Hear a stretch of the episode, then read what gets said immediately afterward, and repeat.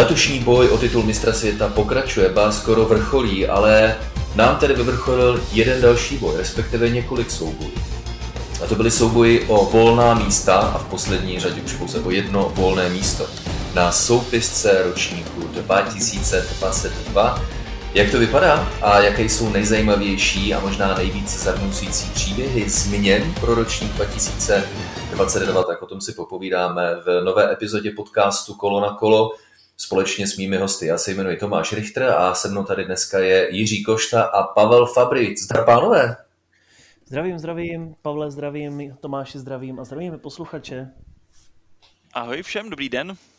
Samozřejmě motorsportí komentátoři a možná také nejvíce komentátoři závodu Formule 3 a Formule 2, takže je velice vhodné, že si o některých jménech, která se dostala na soupisku Formule 1 sezony 2022, popovídáme právě s nimi. Já bych to rozdělil asi na dvě skupiny, protože poměrně velké množství týmů neměnilo soupisku pro příští rok. Takže pojďme si to jenom rychle zrekapitulovat.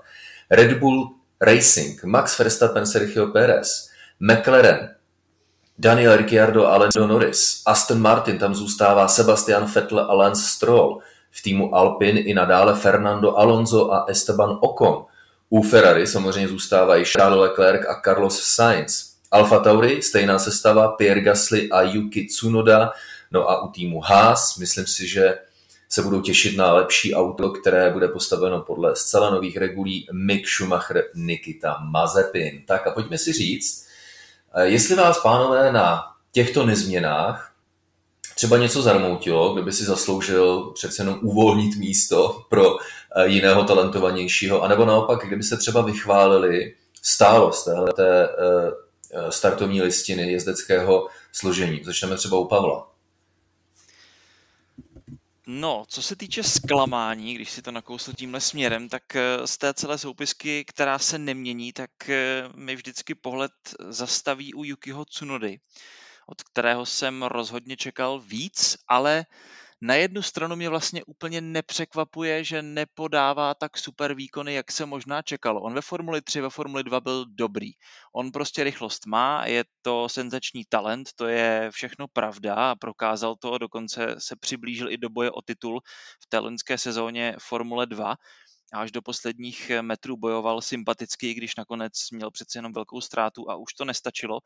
Ale co já u něj vnímám jako velké mínus a podle mého to dost zásadně ovlivňuje i jeho fungování v týmu Formule 1 a v tom vývoji a v té práci s inženýry a nějakém posunu nejenom sebe sama, ale taky auta, tak je jazyková bariéra která podle mého tam eh, hraje zásadní roli. Ono už to bylo vidět třeba ve Formuli 2, kde některé překlady byly z našeho pohledu úsměvné, ale pak si člověk říká, když potom komunikuje s tím týmem, tam tolik věcí musí zůstat ztraceno v překladu, tolik věcí musí zůstat nepochopeno. A pamatuju třeba na velkou cenu, a teď nevím, jestli Rakouska nebo Štýrska, to je celkem jedno, na Red Bull Ringu v letošní sezóně, kde asi na třikrát Cunodovi museli vysvětlovat vysílačkou, že při nájezdu do boxu nemá přejíždět bílou čáru čáru a skoro bych si myslel, že nakonec museli ho zastavit až v boxech, ukázat mu mapičku okruhu a nakreslit mu to tuškou na papír, co po něm mysleli, co po něm chtěli, než vlastně Yuki vlastně pochopil, o čem to celé rádio bylo. On tam ten přečin měl několikrát za sebou a to jsou všechno věci, které vy prostě nepotřebujete. To jsou věci, které vás strašně blokují, strašně zdržují a jak se pak máte soustředit na nějaký vývoj. Takže on ukázal svoji rychlost, ale v tom týmu se mu úplně nedaří nějak konstruktivně eh, vyvíjet, posouvat dopředu. Jsem trošku překvapený, že se mu uh, vlastně Alfa Tauri potažmo bývalé Toro a hlavně Franz Tost s Helmutem Markem rozhodli dát ještě šanci. Ten potenciál v něm evidentně ještě vidí, ale myslím si, že příští sezóna uh, bude, uh, bude jasné, jasný nůž na krk. Hele, buď se něco změní, buď se to zlepší, a nebo prostě půjdeš pryč a ani bych se nedivil, kdyby Yukiho Tsunodu v příštím roce zařízli už v průběhu toho roku. Člověče, ale eh, nadávání bude docela dobře, ne? To je docela no, srozumitelné. tak tam ten slovník je v mnoha ohledech mezinárodní a když se vypípá, tak o to víc. No to je něco, co se naučil už možná v raných letech. Stupid idiot, to je asi to nejčastější. Jirko, Jirko prosím tě, tvé uh, asi možná dejme tomu největší zklamání, než přejdeme k uh, milým uh, sestavám, které zůstávají uh, stejné, tak uh, tvé největší zklamání z týmu, které nemění jezdeckou sestavu pro příští rok. No, asi není úplně dobré začínat tím negativním, ale když si to takhle načal, tak... No ale víš, co my rádi skončíme, my chceme skončit právě tím pozitivním, takže naopak, Dobře. rozumíš. Nejprve ty špatné zprávy a pak ty dobrý, víš? OK, tak v tom případě musím souhlasit s Pavlem, Yuki Tsunoda, rozhodně, protože já se osobně divím, proč tam je a já kromě toho jeho nadávání si nějak nepamatuji, co ukázal ve Formule 1 nehody, nadávání a že, a že má rád evropskou kuchyni. to je asi tak všechno a asi tam ani nemám moc co doplnit. Souhlasím s Pavlem a myslím si, že jak Pavel řekl ten výraz zaříznout Yukiho, tak si myslím, že to brzo přijde a jelikož Liam Lawson bude testovat po sezóně v Abu Dhabi s Alfa Tauri, tak pro mě je to kandidát číslo jedna na jeho sedačku v průběhu příští sezóny. No, je tam vlastně u Yukiho Tsunody, jestli můžu ještě napadá taková historka, která vlastně dokládá, jak on tím tou svojí jazykovou bariérou je skoro až marketingově nebezpečný sám pro sebe a tím pádem vlastně i pro celý tým, protože loni v Bahrajnu, když dojel sezonu Formule 2, tak se ho samozřejmě ptali a oni to ještě dělají tak jako opatrně, nejsou to takoví ti řízní novináři, kteří vědí, jak z toho jezdce dostat tu odpověď, i když by ji správně ještě říkat eh, do médií neměl. A bylo to takové všechno opatrné, ale Yuki Tsunoda v zásadě, už si nepamatuju přesně konkrétně, jakými slovy on to řekl, ale víceméně v podstatě propálil přímo v tom rozhovoru, že eh, letos bude jezdit jezdit u Alfa Tauri, ještě než to bylo oznámeno, takže potom už to oznámení muselo přijít hodně rychle, aby to celé tým zažehlil. A to je prostě další z věcí, kde eh, on zkrátka není úplně vhodným materiálem pro Formuli 1. Je to, je to divné, jinak Jirka mě odpověděl na otázku, pokud by Alfa Tauri Cunodu zařízla už v příští sezóně, tak kdo by jej potenciálně nahradil, takže za to díky, ale ještě jste zmínili jednu věc. Eh, mě to tedy osobně vadí, ta vyšší hustota eh, nadávek, eh, notabene třeba od pilotů, kteří, kterým to ještě tak až úplně nejde. Lewis Hamilton se vyjádřil v tom smyslu, že já vím, jedna věc je zanadávat si do rádia, které je komunikační linkou mezi týmem a samotným jezdcem, ale oni vědí, že cokoliv z toho eh, může být puštěno do vysílání a objem těch sprostot a nadávek, tak to bych si za sebe dovolil souhlasit s Lewisem Hamiltonem, že to nedává úplně eh, dobrý příklad těm mladým divákům, kteří by se jednoho dne chtěli pustit eh, na cestu kariéry motorsportu. Co myslíš, Pavle? No samozřejmě, sam, člověk chápe, že v zápalu boje eh, něco někde ujede a pokud máte výsledky a pokud se posouváte, tak eh, i tyhle věci sem tam se dají odpustit, pokud to není v přehnaném množství, ale všichni dobře vědí, že pokud se člověk má posouvat dopředu, tak co se kritiky týče, ať se mu to líbí nebo ne a ať si myslí, že má právo pravdu nebo ne, tak vždycky nejprv musí začít tím, že se dívá sám na sebe a začít veškeré nadávání, respektive emoce o tom, že budu střílet okolo sebe a všichni jsou, jak říkáš, stupid idiots, eh, tak to taky moc nedokládá o tom, že by ten člověk sebe kriticky hleděl na sebe sama ve snaze se zlepšit.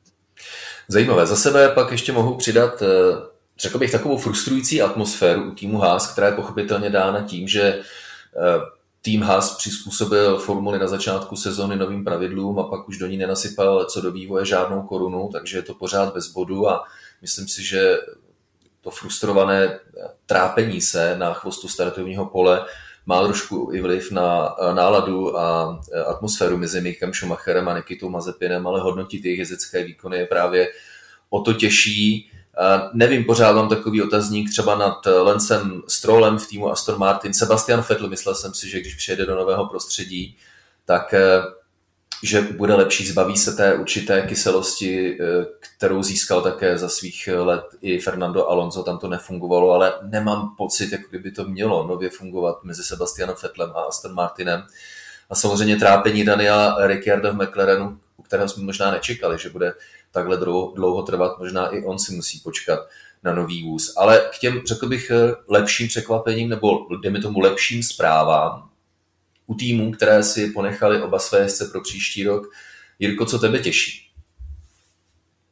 Tak určitě bych zmínil Ferrari a Carlose Sainze, který je vlastně pořád nováčkem u týmu a jeho týmového kolegu Charlesa Leclerca. Oba dva odvádí skvělou práci a ono to není moc vidět, protože to není o vítězství a pravidelně zatím ani ne o stupně vítězů, ale jak oba dva jedou a pracují a i když je to určitě souboj dvou velkých ek, a talentů, tak eh, dokáží spolupracovat, respektují se a to je hodně důležité a něco, na čem mohou stavět případně v budoucích letech, pakliže budou mít vůz, který bude bojovat o titul. Takže za mě příjemné překvapení Ferrari, určitě super, že si ponechali tuto jezdeckou dvojici a to samé McLareny, Daniel Ricciardo, Lando Norris, i když teď tedy trochu oba dva suší hubu, jak se říká, a není to úplně ideální průběh posledních pár závodů, tak do té doby, řekl bych, ten střed sezóny byl hodně silný a oba dva jezdci jsou historicky o, o, také hodně silní a myslím si, že to nejlepší nás teprve čeká u McLarenu a Daniel Ricciardo zkrátka teď to jenom musí přežít, ale v příštím roce věřím, že nás může překvapit podobně jako třeba v sezóně 2014, kdy se měnily technická pravidla. Člověče Ferrari, eh, to budeme asi bedlivěji sledovat v příštím roce, protože tím, jak se eh, na konci sezony zmrazí vývoj motorů na další léta, tak eh, ostatní týmy, ale také Ferrari upgradeuje svůj motor, nasadilo novou verzi, která je tedy očividně velmi silná a pocituje to McLaren v boji o třetí místo po skandálech Ferrari, nebo jestli se to tak dá říkat skandál, spíš ta tajná dohoda mezi Ferrari a FIA, pravděpodobně divných, nepovolených, v šedé zóně se pohybujících motorech Ferrari v letech 2017 až 2019, což mělo za následek za A. Nějaké údajně neoficiální tresty eh, povinně limitovaný výkon motoru a nutnost jeho velké přestavby, ale to, co Ferrari nasazuje v závěru letošní sezony, tak si myslím, že právě ve spojení se stálou jezdeckou dvojicí Charles Leclerc a Carlos Sainz skutečně může být zajímavá, podívaná a takový černý kůň pro mě. Eh, Pavlíku, co pro tebe?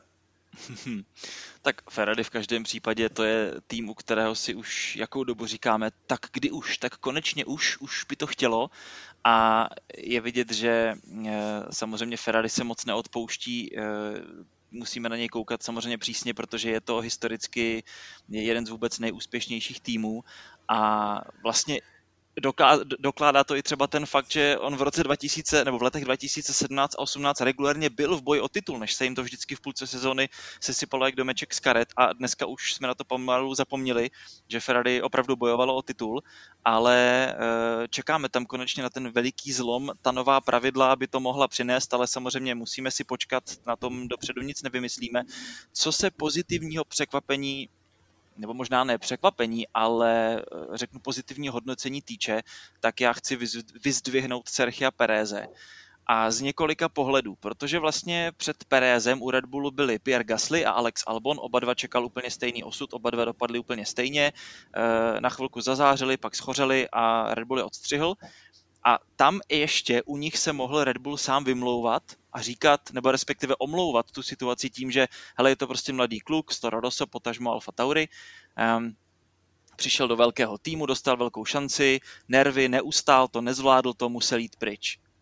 A my jsme si mohli pokládat otázku, tak je to realita, anebo je to výmluva Red Bullu? A prostě jedou tak strašně moc na Maxe Verstappena, že vedle něj nemá nikdo šanci zazářit. A já jsem se strašně těšil na to srovnání Verstappena s Perezem, protože u Pereze už jsme za ta léta, co on je ve Formuli 1, eh, měli otestováno, vyzkoušeno, potvrzeno, že on je špičkový pilot, vždyť dovezl Racing Point k vítězství loni eh, vlastně na Sáchiru a my jsme věděli, že on dobrý je a že pokud Perezovi se vedle Verstappena nebude dařit, tak tam prostě padá tahle výmluva a rozhodně je velký díl viny taky na, Red Bullu a myslím si, že Red Bull sám dobře to ví. Perez se taky dobu trápil, nebyl vždycky úplně uh, vidět, ale Red Bull s tím musel něco dělat, musel sám sobě sáhnout do svědomí a vymyslet, jak to celé přimět fungovat, jak se říká a nakonec zdá se, že konečně už si to všechno sedá. Perez začíná zářit a je teď velmi schopnou, řeknu, týmovou dvojkou v tom boji o titul. No a teď aktuálně, když koukám do průběžného pořadí, tak je čtvrtý za Valterem Bottasem rozdíl 25 bodů, to je jedno vítězství. A vlastně bych mu přál, aby urval ještě to třetí místo v celkovém hodnocení jezdců, protože by si to velmi zasloužil a Sergio Perez za mě tu misi zatím plní dobře a jsem strašně zvědavý v příštím roce, až budou nová auta, co předvede. Pak už klidně se můžeme na něj dívat jako na přímého konkurenta Maxe Verstappena a očekávat od něj, že s ním prostě o ten titul bojovat bude. Pravdou je, že Sergio Perez se přibližuje eh, Verstappenovi a myslím si, že se tak děje od doby, kdy on po té, co trošku pochopil Red Bull a šel cestou Verstappenova nastavení, tak se pak vydal svou vlastní cestou. Pravdou je, že tam je pořád nějaký ten rozdíl, jdeme tomu desetinky a půl, který spočívá hlavně v té výjimečné symbioze mezi Verstappenem a jeho vlastním autem, ale určitě souhlasím s tím, že Sergio Perez velmi respektované výkony v závěru sezony bude velmi důležitým hráčem v boji o titul v poháru konstruktérů a je jenom dobře, že si ponechal místo v týmu Red Bull. Ale to byly stáje, které si ponechali své stávající jezdce pro sezonu 2022. Soupiska příští sezony je přesně to, co uh, rozebírá trojice v nové epizodě podcastu Kolo na kolo Tomáš Richter, Jiří Košta a Pavel Fabry, takže já jdu k těm třem týmům, které se naopak rozhodly pro změnu. A začněme Williamsem. Jirko, Nikola Zlatify, ten zůstává ve Williamsu. Nevím, do jaké míry tě to překvapuje, ale poměrně zajímavý krok. Uh, dosavadní pilot rodiny Red Bull a bývalý týmový kolega Maxe Verstappena Alexander Albon. Uh, jednak Albon objektivně velmi rychlým pilotem a, a alespoň za mě dokáže v nové éře technických regulí ve Formule 1 určitě jenom pomoci. Co myslíš? Mm, no já s tím úplně nesouhlasím. Podle mě má Williams příští rok tu nejhorší jezdeckou sestavu. Já tak nějak nevidím... A ty, se, a ty jsi byl tím, kdo jako nebude tady prej říkat nějaký jobovky a špatný zprávy, ne? Tak se mě zeptej na jiný tým. ne, ne, ne, ne, tohle je o názorech, tak jsem s ním povídej. My samozřejmě jsme na něj zvědaví.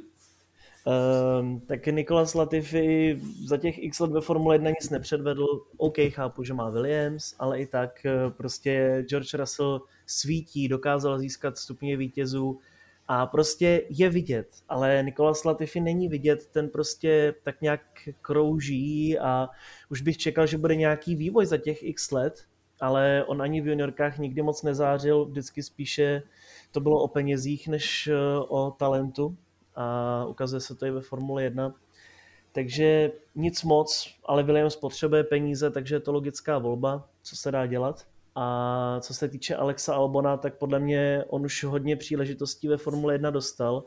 A komu se o tom snilo a také nic neukázal. Tak proč Williams nevezme jiného talentovaného mladíka z Formule 2 třeba, protože tam jich máme mnoho a mnoho a nevíme, kterého bychom dali do monopostu dřív, ale když prostě Alex nic neukázal, tak by zase měl nechat místo někomu jinému a i když nebude pod tlakem Red Bullu, pravděpodobně, i když stále nějakým způsobem bude s nimi, tak eh, si nemyslím, že by se najednou něco zlomilo a Albon něco ukázal, protože on nikdy nebyl nějakým zářným talentem a ještě před jeho vstupem do Formule 1 měl zaměřit do Formule E, což také o něčem vypovídá. No, tak to je hodně nekompromisní posouzení, co na jezdeckou dvojici Williamsu Nikola Latifi a Alex Albon říká Pavel Fabry. Tak srdcem bych možná taky volil jiná jména, ale když už je u Williamsu máme, tak jsem hodně zvědavý. Eh, tam je potřeba Částečně souhlasím s Jirkou v tom, co říkal, ale rád bych vlastně oběma dal ještě šanci. Uh, oni se už svého času potkali ve Formuli 2, co by týmoví kolegové u stáje Dams. Oba dva dokázali za ten tým vyhrávat, oba dva dokázali za ten tým bojovat o titul, byť nikdy neúspěšně. U Alexe Albona já pořád věřím v to, že to srovnání u Red Bullu nebylo úplně fair, protože už jsem to zmiňoval před chvílí, když jsme mluvili o Sergio Pérezovi, tam to prostředí eh, bylo opravdu velmi nekompromisní vůči týmové dvojce vedle Maxe Verstappena. A Alex Albon aspoň pro mě osobně v těch juniorkách několikrát dokázal, že je dostatečně hladový, že si umí za svým a že umí eh, jezdit i pod tlakem a v ne možná tak úplně dobrém autě. Eh, konec konců těsně předtím, než se dostal do Formule 1, tak to vypadalo, že eh, tam mu vyschl, vyschl budget a, a vlastně nebude schopen ani pořádně pokračovat ve Formuli 2 a nakonec dokázal přesvědčit Red Bull, přesvědčit Toro Rosso, dostat se nakonec až do Formule 1 a nejezdil vůbec špatně a opravdu on, on nesmírně rychlý je. Otázkou samozřejmě je, co z toho dokáže vytěžit, protože rychlí kluci jsou v té Formule 1 úplně všichni. To si můžeme prostě v podstatě říct o každém z nich. Nikolas Latifi, ten zase přišel do uh, formulových šampionátů, řekněme, výrazně později než řada jeho kolegů. On snad tuším do nějakých 13 let uh, hrál tenis a teprve až si někde vyzkoušel motokáry, tak řekl, hele, to je docela fajn. Uh, má takový celkem zajímavý juniorský příběh, protože on pak uh, začal někde v půjčovně jezdit motokáry a když potom eh, po nějaké době zjistil, že mu to celkem jde, tak eh, přišlo rozhodnutí, hele, tak to pojďme zkusit do formuly. On říká, no mě se nechce, mě to teďka v těch kvotokárách začalo jít, tak šel do, do nějaké formule 3, tam zase eh, chvíli to nešlo, pak se ty výkony zvedly a zase vždycky mu to začalo jít v momentě, kdy už tak jako měl pokukovat potom jít někam dál, aby s tou kariérou ještě dokázal něco udělat. Často se o něm říkalo, že má, jak se říká, stříbrnou lžičku v puse, přesně, eh, jak říkal Jirka, přinesl nějaké sponzory, peníze z bohaté rodiny a tak dále eh, a ty výkony nic moc. On zase, on dokázal i ve Formuli 2 tím, že bojoval o titul, že tu rychlost má, ale jestli má i ten, ten ultimátní hlad po tom úspěchu, No těžko říct. Williams čeká hodně těžká sezóna, samozřejmě, protože jim odchází hvězdný jezdec George Russell. Teď, kdo po něm povede ten tým, kdo ho potáhne. Nikolas Latifi tam teď představuje takovou určitou stabilitu a nějakou referenci. Alex Albon zase si bude chtít dokázat, že na to stále ještě má. No a hlavně nás zajímá, jaké auto Williams přinese díky všem těm investicím z posledních let a jestli ten Williams se konečně zase začne posouvat nahoru pořadím. Jo, jaký zajímavý pohled na věc u týmu Williams. Druhým ze tří týmů, který mění jezdeckou sestavu pro rok 2022, to je přesně téma této epizody podcastu Kolo na kolo, je Alfa Romeo. Z Mercedesu tam přejde Valtteri Bottas, to už je známo delší dobu. Kimi Raikkonen končí kariéru, Antonio Giovinazzi už nedostal další šanci a odchází závodit do šampionátu elektrických formulí E.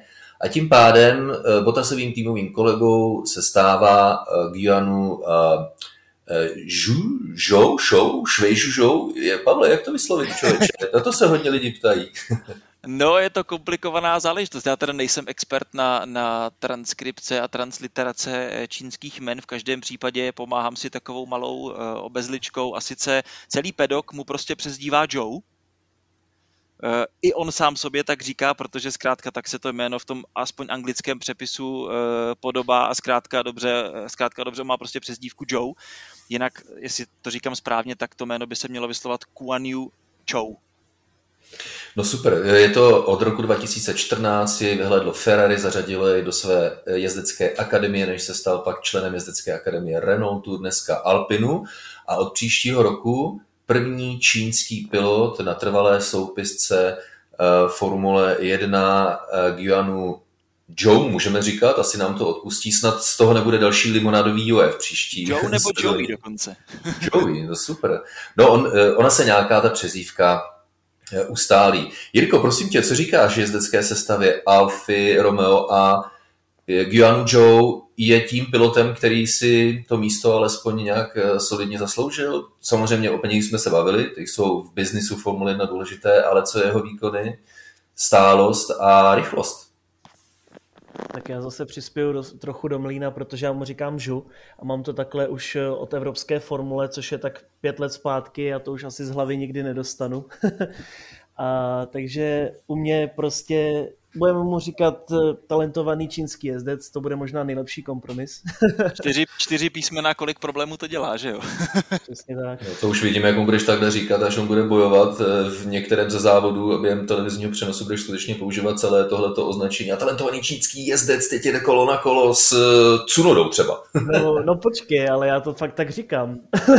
Většinou, když už, ne, abych neopakoval furt to příjmení. No, to je jedno. Každopádně uh, Valtteri Bottas super volba pro Alfa Romeo. Myslím si, že se máme na co těšit a že to nebude jenom nějaké kroužení. Podle mě tohle je win-win pro obě strany. Valtterimu se bude dobře dýchat, Alfa Romeo bude mít lídra a přinese hodně zkušeností a toho know-how z Mercedesu.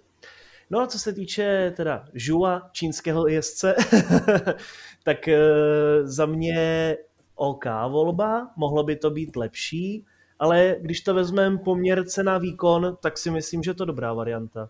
Protože jasně, je tam, víme proč je tam, víme, přináší mnoho peněz, je to čínský jezdec, což je důležité pro Formule 1 jako takovou a pro Alpin. Na druhou stranu to není špatný jezdec a myslím si, že obecně lidi jsou rádi, že tam bude právě Žu a hlavně já jsem rád, že tam bude Žu, protože to je přesně ten příklad u Alexa Albona. Já jsem rád, že dostane nějaký nový junior šanci, ukáže se a po dvou, třech letech ho můžeme vyhodnotit, jak se mu vedlo, ale jsem rád, že tam máme zase nějakou změnu, i když osobně bych tam raději viděl Kaluma Elota nebo Oskara Piastri. Žu, žu, žu, žu. No tak uvidíme. Žu, žou, čou, Joe, Joey, tak eh, myslím si, že se to ještě ustálí na začátku příští sezóny. No a posledním týmem, který mění jezdeckou sestavu pro příští rok je z pohledu eh, kvantity očekávání ve fanouškovské obci, eh, alespoň podle toho soudě, nejšťavnatější změna. Lewis Hamilton zůstává, otázkou je, jestli bude v roli obhájce titulu mistra světa, protože pánové a dámy, je to samozřejmě jedna z asi nejvíce toužených změn také. George Russell přechází z Williamsu do Mercedesu, kde bude týmovým kolegou Louise Hamiltona. Jirko, prosím tě, co od potenciálně třaskavé kombinace příští rok očekávat? Dá se to vůbec předpovědět? Mm, můžeme se jenom domnívat, jak to bude, ale myslím si, že Lewis Hamilton pořád bude těžit z toho, že ten tým zná naprosto dokonale a že všichni pracují pro něj a podle něj mraky let. To bude určitě velký benefit na začátku sezóny, ale asi to bude podobně, jako je to letos u Sergio Péreze u Red Bull. Zkrátka postupně se bude George seznamovat s týmem, ale hodně mu pomůže to, že budou úplně nová pravidla a nikdo nebude zkrátka vědět, jak ten vůz funguje a jak se ovládá a jak funguje sám o sobě. Takže to bude velké plus pro George, ale myslím si, že v úvodu sezóny to bude asi někde za Luisem, ale z toho dlouhodobého hlediska je to naprosto perfektní, protože až Lewis Hamilton oznámí konec kariéry, což si myslím, že budou tak 2-3 roky maximálně, tak eh, má Mercedes připraveného potenciálního šampiona a lídra týmu. Pravdou je, že určitá transitní fáze, eh, té je potřeba učinit eh, a položit nějaký základ do budoucna, až Lewis Hamilton jednoho dne skončí. Takhle vnímá jezdeckou sestavu v Mercedesu Jiří Košta. Pavle, zajímají mě tvá očekávání, tvůj komentář jezdecké sestavy u Mercedesu. Já se opravdu nemůžu dočkat, protože ti špičkoví jezdci, a je to jedno, jestli to je Formule 1 nebo jsou to juniorské kategorie, když si pak podíváte na výsledky napříč celou sezónou, tak eh, mají jednu věc společnou.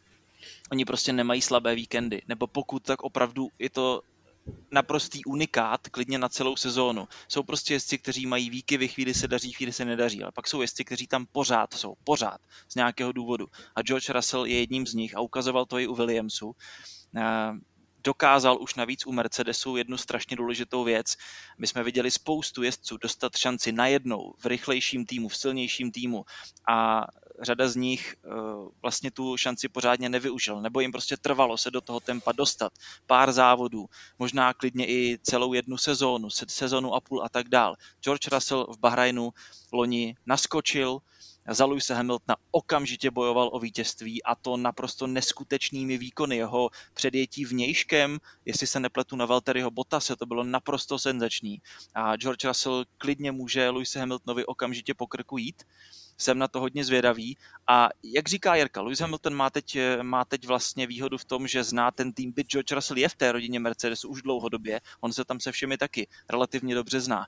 Ale pro Mercedes teď přijde takové to otáčení pohledu, protože jasně, Hamilton je současná star, eh, aktuálně je nejlepším pilotem možná ve Formuli 1, zatímco George Russell stále ještě tou vycházející hvězdou, ale on je pro ně ta budoucnost. A oni ho nemůžou v podstatě nechat ve stínu Luise Hamiltona. On pro ně je tou další hvězdou, která pro ně může být tím dalším silným jménem, který, které je potáhne do ani nevím kolika budoucích sezon. A ještě to zakončím jednou, jednou jedním, přá, jedním přáním, řeknu. Moc bych si přál, aby vydrželo to eh, těsné, eh, ta těsná bitva mezi Mercedesem a Red Bullem, ta výkonnost, a aby se do toho třeba přidalo ještě Ferrari, protože Lewis Hamilton a George Russell, tam to bude rozhodně podstatně vyrovnanější než mezi Hamiltonem a Bottasem. Pokud i Perez, jak jsem avizoval, se zvedne a bude nějakým způsobem konkurovat Verstappenovi, tak to samé může nastat u Red Bullu. Mezi Leclerkem a Sainzem taky je to hodně vyrovnané a pokud se Ferrari dostane do hry, tak nás může čekat uh, jedna z naprosto klasických parádních sezon. Po té letošní, jo? no ano, to je, to je veliké sousto, to máš pravdu. A upřímně jsem strašně rád za to, že tu letošní sezonu máme, protože pořád nezapomínejme na to, my jsme ji mít ani neměli. Už ta nová pravidla měla být v platnosti a v tomhle tom uh, tak trošku ironicky možná díky za ten covid nebo za tu, za tu šílenou situaci jenom čistě v tom sportovním smyslu, protože jsme odsunuli ta pravidla a zůstala tam jedna sezóna e, vlastně dojezd těch starých. A je to naprosto pecková sezóna, já jsem za ní strašně rád, málem jsme o ní přišli, ale taky se těším na to, co přinesou nová pravidla míchání sil, můžeme si vzpomenout na to, jak se všechno přelévalo třeba mezi roky 2008-2009, takže no jsem hodně zvědavý e, a opravdu strašně těžko soudit, co se dá vlastně reálně očekávat. Přesně tak a proto je těžké předpovědět a vypíchnout, který tým by mohl být v příští sezóně nejsilnější, takže tuhle otázku klást nebudu, ale položím i jinou zákeřnou, protože to už odhadnout lze, takže poprosím vás, pánové, o jedno slovnou odpověď, kdo bude na konci sezóny mít větší počet mistrovských bodů z pilotů Mercedesu, Lewis Hamilton anebo George Russell? Jirko? Hamilton, easy. Pavle? George Russell. no, je. Ještě, mohl bych taky položit tu otázku sobě, že? Ty brďo. A... No, ano, ano, ano, pojď. ty jo, ale to jsem se nechytal, mi se do toho úplně nechce, jo, teďka. No, ale ty jo, e, dobře, e, jdu z kůží na trh, říkám George Russell. wow. tak eh, tohle byla epizoda podcastu Kolo na kolo o sestavách pro rok 2022 a společně se mnou, s Tomášem Richterem, také Jiří Eh, Košta a eh, Pavel Fabry za to moc díky. Jenom pro rekapitulaci, abychom si to sesumarizovali, tak pro Williams příští rok budou závodit Nikola Latifi, Alex Albon, pro tým Haas Mick Schumacher, Nikita Mazepy, pro tým Alfa Romeo, Valtteri Bottas a Janu Chou, pro Alfa Tauri Pierre Gasly, Yuki Tsunoda, Ferrari tam Charles Leclerc a Carlos Sainz, v týmu Alpine Fernando Alonso, Esteban Ocon, v Aston Martinu nadále budou závodit Sebastian Vettel a Lance Stroll, pro McLaren budou jezdit i nadále Daniel Ricciardo a Lando Norris. V Red Bullu budou spolu bojovat a možná se svými soupeři také Max Verstappen a Sergio Perez a v Mercedes budou závodit Lewis Hamilton a George Russell. Tohle je soupiska na rok 2022, ale ještě není dobojována soupiska roku 2021, takže vám přejeme pokud možno Eh, zajímavé a infarktové velké ceny, ať titul získá komu ho přejete a ať už fandíte komukoli, tak pevně věřím, že budete fandit a fandíte také podcastu kolo na kolo příštích epizod. Zase naslyšenou.